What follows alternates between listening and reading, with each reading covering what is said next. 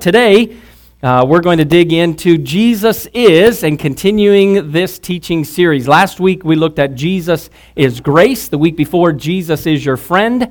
Last week, we studied the parable of the prodigal son, and we saw a lost individual, one that was wasteful and reckless. But when he came to his senses, he saw love and grace from the Father. Forgiveness was given. What a beautiful picture of those who are lost and coming to a saving knowledge of Jesus Christ. So this week we move to our next focal point of who Jesus is. Now, as you're getting your notes ready and getting your Bible, Matthew 11, let me ask a couple of survey questions. All right, so we're going to get our exercise in, raising our hand on this one. So how many of you here would say that you love to sleep? You love to sleep. Well, just raise your hand. You love to sleep. Wow, look at that. Okay, so I'm not alone in this. All right, you love to sleep. Now, how many of you would say, I don't really even know what sleep is anymore. I just don't even know. I can't sleep much at night. I wake up at 2, wondering where I'm at. Can't get back to sleep till 3:30, so aches and pains keep me awake. And I know that's a good majority of you. You think, what is sleep anymore? How many of you could use some sleep right now? You would like, I wish I was sleeping right now, okay? Ushers, you got your squirt guns ready? Raise those hands back up. I want to know who you are. We're going to watch you through this whole service, all right? So now we bring this back to the same question on you who raised your hand with me, who love to sleep. What do we do with this verse in Proverbs? Proverbs 20:13, love not sleep, lest thou come to poverty. I'll take poverty, I guess. I don't know. Open thine eyes, and thou shalt be satisfied with bread. I'll tell you what, if I smell some fresh cinnamon rolls, I'll open my eyes on that morning. It's cream cheese frosting melting over the cinnamon rolls, homemade. How many of you say amen to that? That's right. Well, this morning, we're not studying to sleep or not to sleep, and we're certainly not studying cinnamon rolls from our text, although that would be a great conversation to have. But I do want to dig into Matthew chapter 11, and we're going to look at verse number 28, 29, and 30 together here. Verse number 28, the words of Jesus says, "Come unto me, all ye that labor and are heavy laden, and I will give you rest. Take my yoke upon you, and learn of me, for I am meek and lowly in heart, and ye shall find rest unto your souls. For my yoke is easy, and my burden is light." This morning, we're going to look at these three verses and see Jesus is the point. Jesus is the point. Father, we do need your help this morning. We are fully relying on you to give us your guidance and wisdom through this text. We want to clearly communicate the proper context as well as how it is applicable to us today.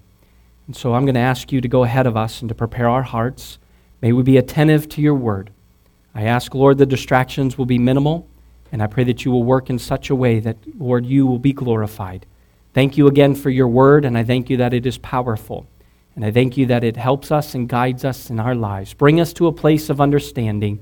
May we submit ourselves in a spirit of obedience to learn from you today. In Jesus' name, amen. Now, in this passage of Scripture, when Jesus spoke these words, he's speaking to a group of people who have lived their lives under the Jewish religious system. And this system was defined by the law. And so everything that they did, people related to God by the law. People related to each other by the law. People raised their families and conducted their businesses, all based on the law. Now, when we think of the law, we think of the government-imposed restrictions by which we live by. But to Israel, the law was that which was so different. It was not that they couldn't drive their camel too fast in a school zone, or they'd get penalized for that. It was the way of living, and this law referred to the law of Moses. Now, about 1,500 years earlier before our text, God, through Moses, gave the Israelites the law in order for them to live a high moral standard of living. Now, the nations surrounding Israel were corrupt. They were wicked. They were involved in things like human sacrifices, incest, and ritual prostitution. And Israel was being affected in a negative way by what was going on surrounding them. And so God, through Moses, gave the law by which they would govern themselves and live by. Now, the law, in Exodus chapter 20, the most famous part are the 10 what? Commandments. And this was just the very beginning. This was just the start of the details that were going to be given to the Israelites for by which they could live not only just religiously, but practically and morally. These were laws for them to live by. Now, this body of laws, which was essentially at this point very traditional for the New Testament crowd, this was meant to help people to fulfill what God had for them. And so they would add to the law, and they were adding hundreds of laws that were very intricate. The Pharisees, the scribes, were self-imposed leaders of this, and so they would interpret the law, they would add to the law, and they would impose it on everybody else, making sure that their lives were governed by the law. So when Jesus came onto the scene, he came onto the scene with stressed out people. They were burned out because they were living in such a way that they were working so hard trying to please God. Now, in the Old Testament, we know that this law was that which was governing them, and when they broke away from the law, they committed sin. And to cover that, they would give their animal sacrifices so that as to cover that sin. And there was no one that was able to keep every part of the law, every part of their life. And so this became a very natural part of the Israelite culture. Striving to obey the law, missing the mark and falling short, then giving the animal sacrifices for the forgiveness of their sins, and then the cycle would continue to go around. So in the New Testament time, when Jesus is speaking with the crowds, the Pharisees and scribes, they were so strongly opposing to Jesus, because they were looking for Jesus who came on the scene and who had claimed to be God. They said that he should be one that was a legislator, a judge, a law enforcer, a policeman who was obsessed with keeping people in line. And so when they would find that he was totally opposite of that, they would accuse him of his apparent indifference to sin, although he was very strongly against sin. And then they would claim that if he was really to be God, that he should be slapping handcuffs on everyone. And so he didn't hand out parking tickets. He did not throw out death sentences. He just simply loved people and offered them full and free access to God. He was the way, the truth, and the life. And by Jesus Christ, man could come to God. And this riled up the crowd. This made the religious leaders very much opposing against him. And then in this story, at this point, it was very clear that the law was not the focal point, but rather Jesus is the point. And so he is going to look at those who are tired, heavy laden, burdened, and worn out. And he is going to give them an invitation. He is going to give them clearly that which is now the focal point, that which is the end game, that which is the goal. This passage of Scripture cannot be interpreted as for all of us who are followers and believers in Christ to say, I'm just tired. Life is burdensome, and I am worn out, and I need a hope of promise that God can give me. And boom, here are the three verses I will put on my refrigerator. I will look at them every day, and I will have great assurance that He is going to take my burdens, He's going to take my heavy ladenness, and He is going to give me rest. This is going to be a peaceful and restful day. That's not the promise of 28, 29, and 30. Remember the context by which Jesus is speaking. He is speaking to Pharisees and scribes. There's a crowd around him listening to his teaching and listening to his interaction. And so Jesus is going to extend the invitation. The ones who have been thrown under the bus, the ones who have been so burdened and oppressed by the law, that Jesus is going to say, I am the point. And so let's look at how he does that. Verse 28, Jesus gives the invitation to come to me. So Jesus is the point to come. In the verses before this passage, we see that Jesus is speaking of the rejection that has taken place by his own generation in verse 16 through 19. Jesus is going to go, verse 20 through 24, he's going to point out the very cities who saw most of the miracles that Jesus would perform, and yet they still rejected him. He'll point that out in his teaching. Now he's going to give this invitation to come to Jesus. In verse 25, at that time Jesus answered and said, I thank thee, O Father, Lord of heaven and earth, because thou hast hid these things from the wise and prudent, and hast revealed them unto babes. It wasn't the wise, it wasn't the astounding wisdom of the Pharisees and scribes who had memorized the law. It was not the men who were going to add to the law. It was not the ones who thought they had all the knowledge. It were the ones, the babes, the ones who were willing to say, I'm just heavy laden, I'm burdened by the law, trying so hard to achieve and to do that I'm looking for the invitation to come and find rest. And so coming to salvation is done by faith with all humility. It's a realization of our need in a greater being. Our need in a rescuer, our need in someone, a source of love and hope. So this is difficult for our finite minds to grasp the reality of a divine grace and a human faith, and both are essential for salvation. And we have a difficult time wrapping our mind around this, yet by faith we claim it to be true as it is taught and given to us in the Scripture.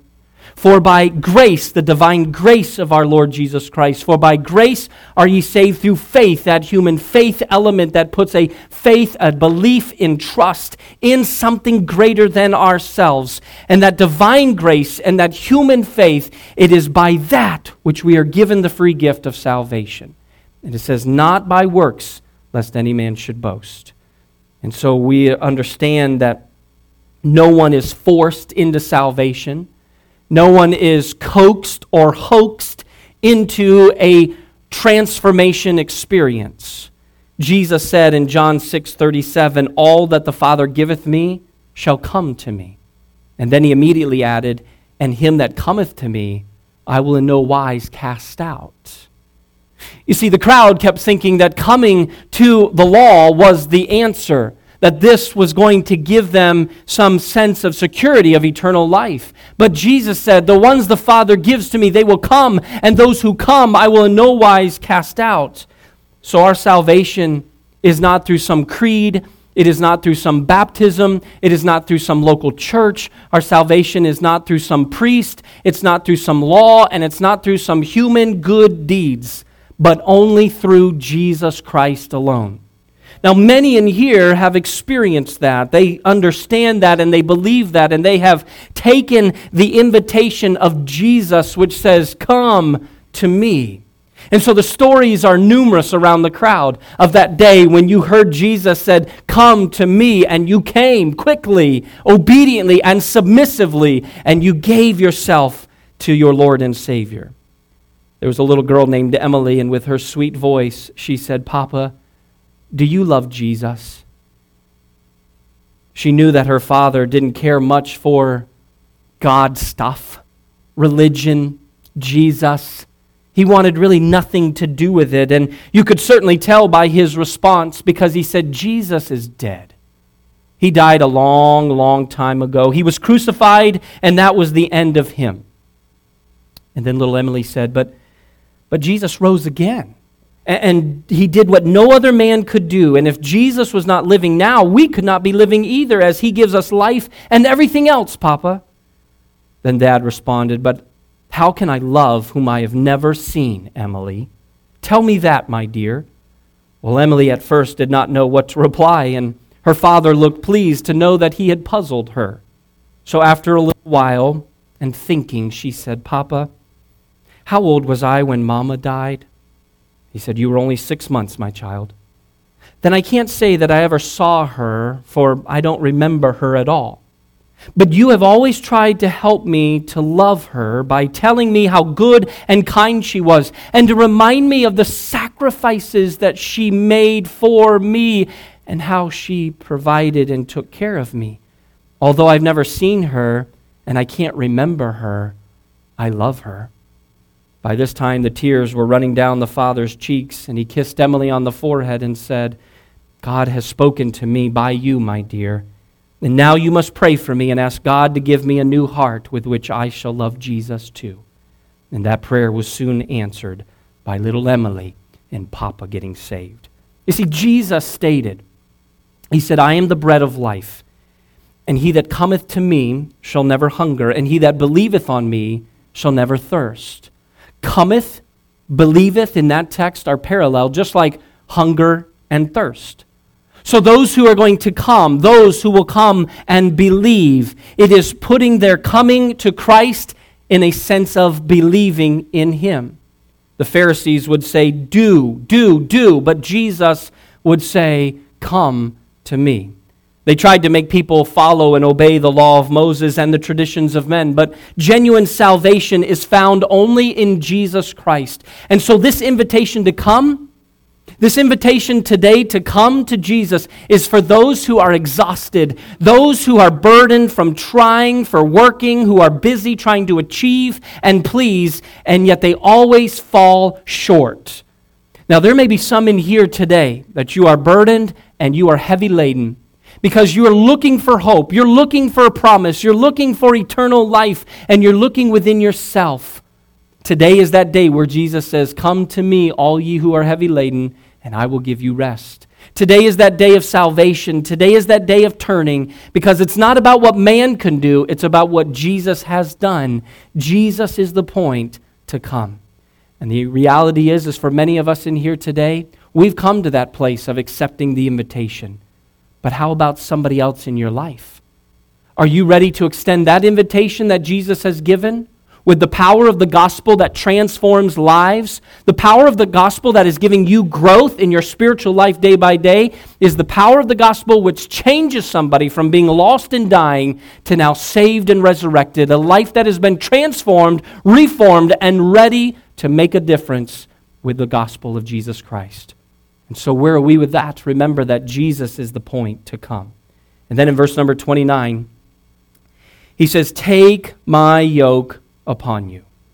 So Jesus is the point to take. When we come to Christ by faith, he gives us rest. And when we take his yoke and learn, we find rest. This finding of rest that comes through a deeper understanding of surrender and obedience. Think about that. Coming to Jesus, he gives us rest. But when we take his yoke upon us and we learn of him, well, then we find rest. The first is peace with God, Romans 5:1. That peace with God comes as he gives us rest because we've taken the invitation and we've come. But the second is the peace of God, Philippians 4:6-8. And that peace of God comes when we, with obedience and surrender, find that rest. So the call to salvation is a call to humility and submission. Too many times, the salvation invitation is overpassed quickly by the reality of what it is, a call of submission to follow the lordship of Jesus Christ. It is to become a slave, a servant, to follow a new master, to learn under a new teacher, and to free myself from my own ways. And you say, well, but he's come to say, he has said to come to him, and he will relieve us of the burden and heavy ladenness. He will give us rest. And our definition of rest is to be able to enjoy our life the way we want to live it, to live the way it's easy. But Jesus says, I'm going to take a burden away from you, but in taking that burden away from you, I give you a new way. And that is when he said, if anybody is going to follow after me, let him deny himself and take up his cross and follow after me. Now, many times when we look at that passage of Scripture in Mark, we often will think about how this new sense of following after Jesus or this burden of bearing the cross becomes a heavy laden burden. Really? Denying myself? That's not natural. It's difficult. Taking up my cross, following after him, this is a heavy laden burden. But would you think about this yoke that he says to take? In the ancient world, this would have been a term that symbolized submission. In Judaism, they would refer to the yoke as for the law. And so those who were listening to what Jesus was speaking, they knew exactly why he was choosing the words he was using. This yoke upon you, this yoke of him that he would give.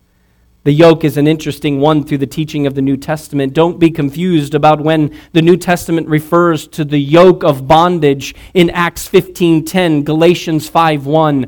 No, this is not a yoke of legalism. This is not a yoke of bondage. This rather is a commitment to Jesus Christ. He has a tailor-made yoke just for you and me that meets our needs, our gifts, and the way that He wants to guide us. So maybe today you said, I've taken the invitation to come. I've come to Him. But have you submitted yourself? Have you taken upon His yoke? Have you by obedience followed His desires and willingness to gain an understanding of His truths? Not man's made-up truth, but the absolute truth that we learn from God's Word.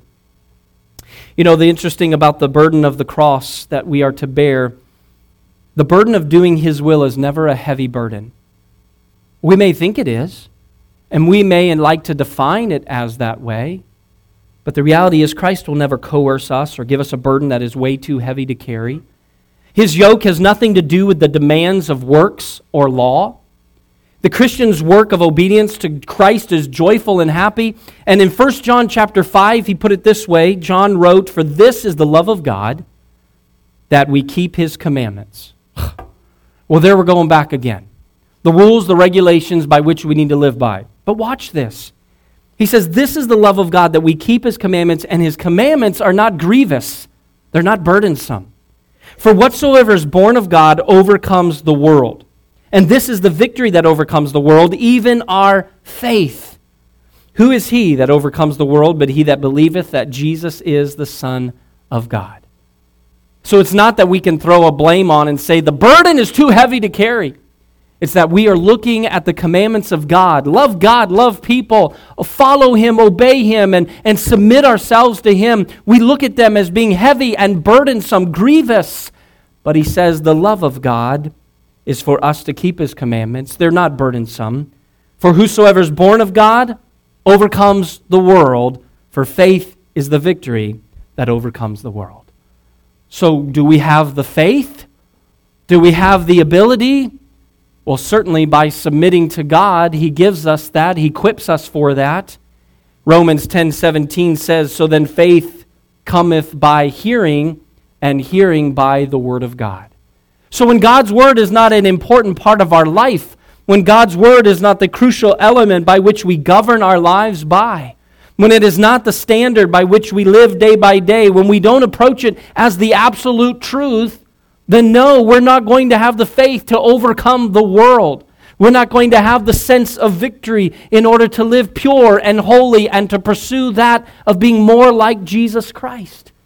So when Jesus says, I'm the point to take, He says it's not about the law, it's about obedience and submission.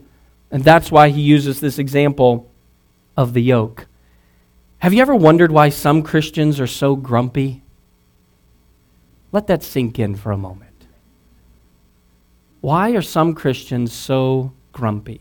Many times it's because they're so worried about their sin, or truthfully, they're so worried about the sin of other people, that it becomes so overwhelming and consuming of their heart and mind that they can't enjoy the life that God has given them. They look at life as a follower of Christ as being burdensome and heavy laden. They become a bad representation of grace and the gospel. And truthfully, others want nothing to do with Christianity because of how some Christians portray Jesus Christ in life. So there's no reason for us to live that way. Now, conviction comes, and a contrite heart is very heavy. When conviction by the Holy Spirit gets a hold of us, our countenance changes. A contrite spirit, a contrite heart brings us to a sense of seriousness.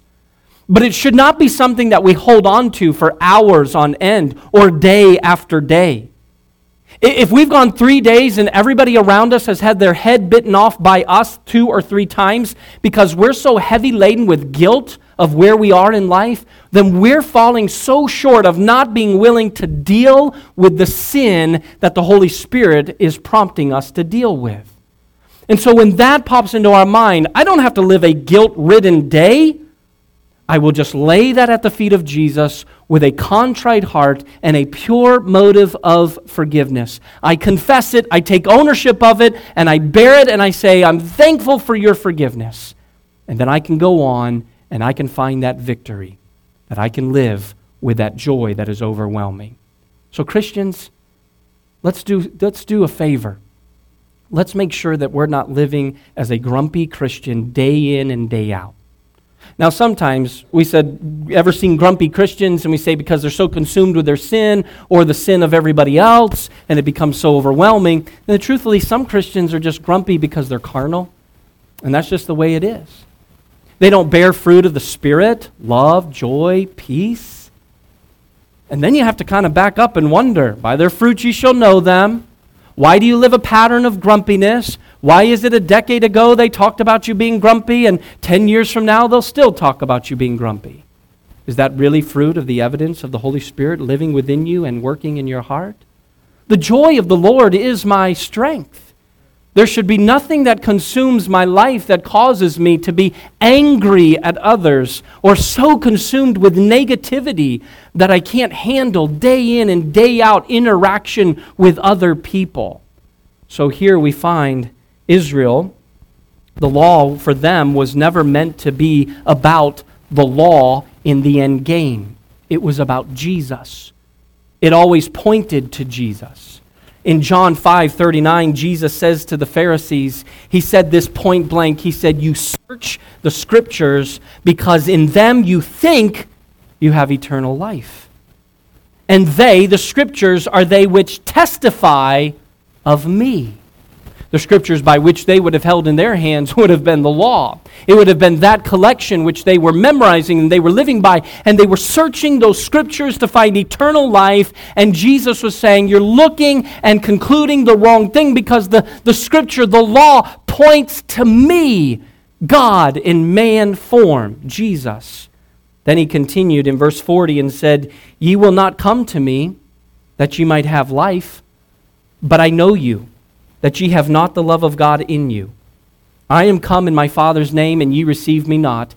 If another shall come in his own name, him ye will receive. Wow. Jesus told it as it was. He point blank called out the Pharisees for looking in the law to find eternal life because of the law. But Jesus said, the law, the scriptures are pointing to me. And I have come in my Father's name, yet ye will not receive me. You think you have the love of God in your heart, but you have none of it. If somebody comes in some other name, you will follow after them. So Jesus is the point to take. And then last, in verse 29 and 30, Jesus is the point to learn. Now this morning, as we've looked at this text, we've made it very clear that he is directing this to the unsaved. These are those who are heavy laden by the law, those who are burdened by striving through their own works to accomplish this. And Jesus is saying, come and take my yoke, but then there's this learn. Now, my prayer all week in preparation has been, how do I take a 98, 99% crowd who would stand and profess Jesus Christ as their Savior, who would even give scriptural support to why they believe if they took their last breath today, they would go to heaven. So when we're dealing with a crowd like that, how do we bring a text like this to be helpful, applicable, and something for them to chew on? I believe as we've looked through this text, we come to where Jesus says, come to me. We've all said, yes, I've come. Take my yoke. That's submission and obedience to his will. Some would even say, for the most part, I've been willing to take. For the most part, I've been willing to obey, to submit to the lordship of Jesus Christ. But now we come to this third part where he says, we're not done with just this simple invitation to come. There's this responsibility to follow me as your Lord and Savior.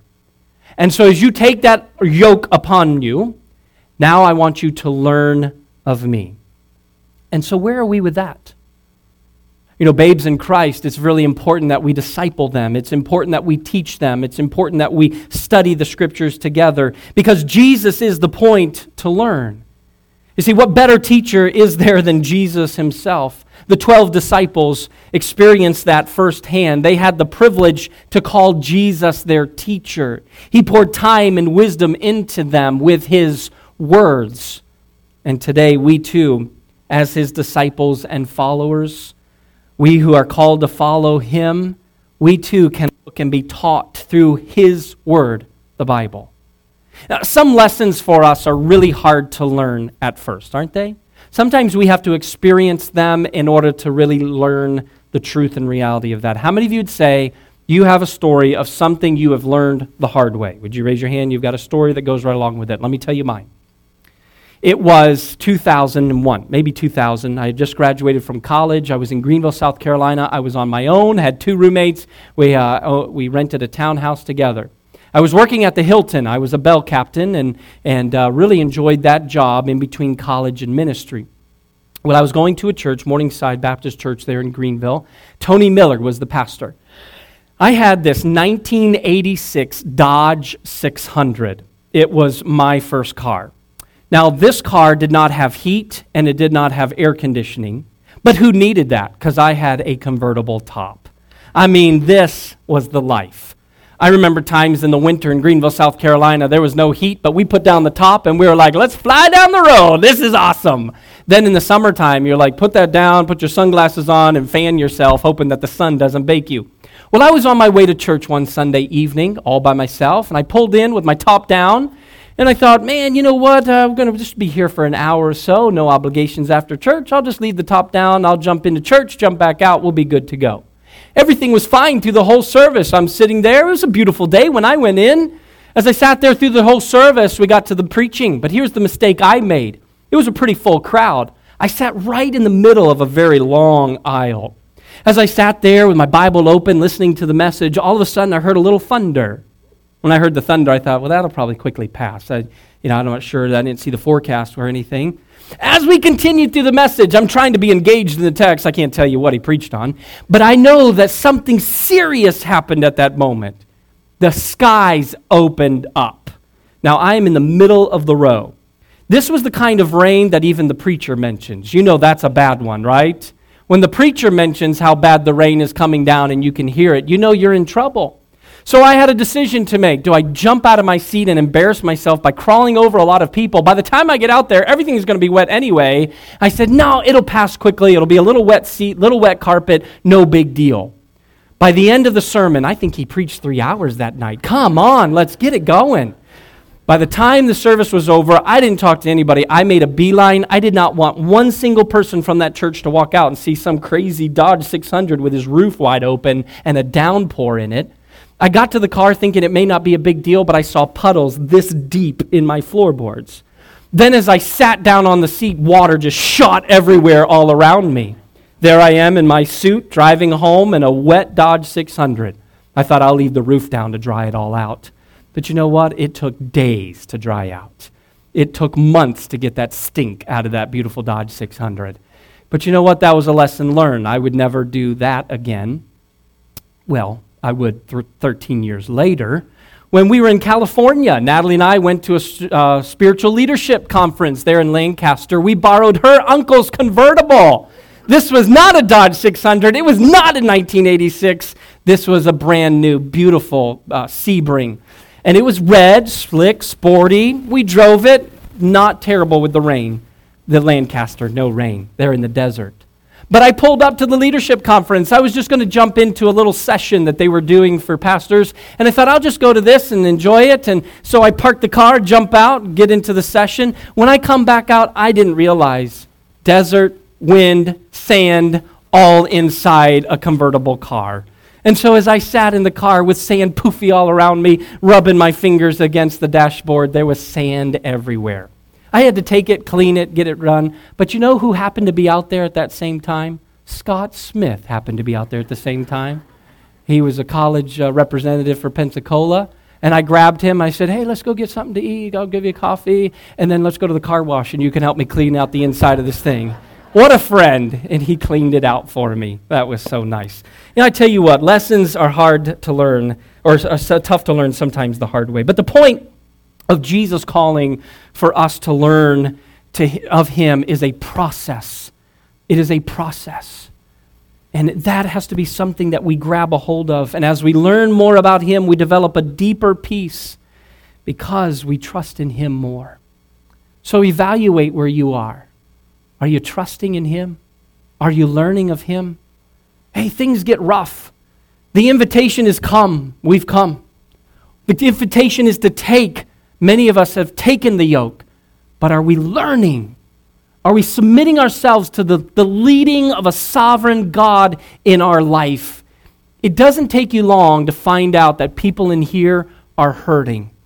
We sit together on a Wednesday night and take prayer requests, and you will quickly find out that people have some hard issues going on in their life. That's just the reality. So what are we going to do about that? What will we do when we face the brick wall right in front of us? Will we beat our head against it until we bloody our skull? Or will we submit to God's leading and say, God, I'm sitting here until you lead for the next step. I don't know how it will look and what you're going to do, but I'll wait for the ladder, or I'll wait for the demo ball, or I'll wait for the directional sign that says go another way, but I'm submitting myself to you, waiting for that leading. So Christians, find yourself learning more and more. Now there's this tourist that tells this story that he had visited a church in Norway. And when he visited this church, he said that he was surprised to see carved figurines or carved figures of a lamb near the top of the church's tower. He learned that when the church was being built, unfortunately, there was a workman that was that high, and he fell from a high scaffold down to the ground. His co-workers rushed down expecting to find him dead, but to their surprise and to their joy, he was alive and only slightly injured. How in the world did he survive? It was improbable, impossible. But there was a flock of sheep that was passing beneath the tower at the exact time, and he landed on top of a lamb. Now, the lamb broke his fall but was crushed to death. But the man was saved. And so to remember that miraculous escape, someone carved a lamb on the tower of the exact height from where the workman fell. And so when you think about that, John the Baptist, he described Jesus as the Lamb of God who takes away the sin of the world. Peter said the full weight of our sins fell upon Jesus. And the Apostle Paul explained, he made him who knew no sin to be sin for us, that we might become righteousness of God in him.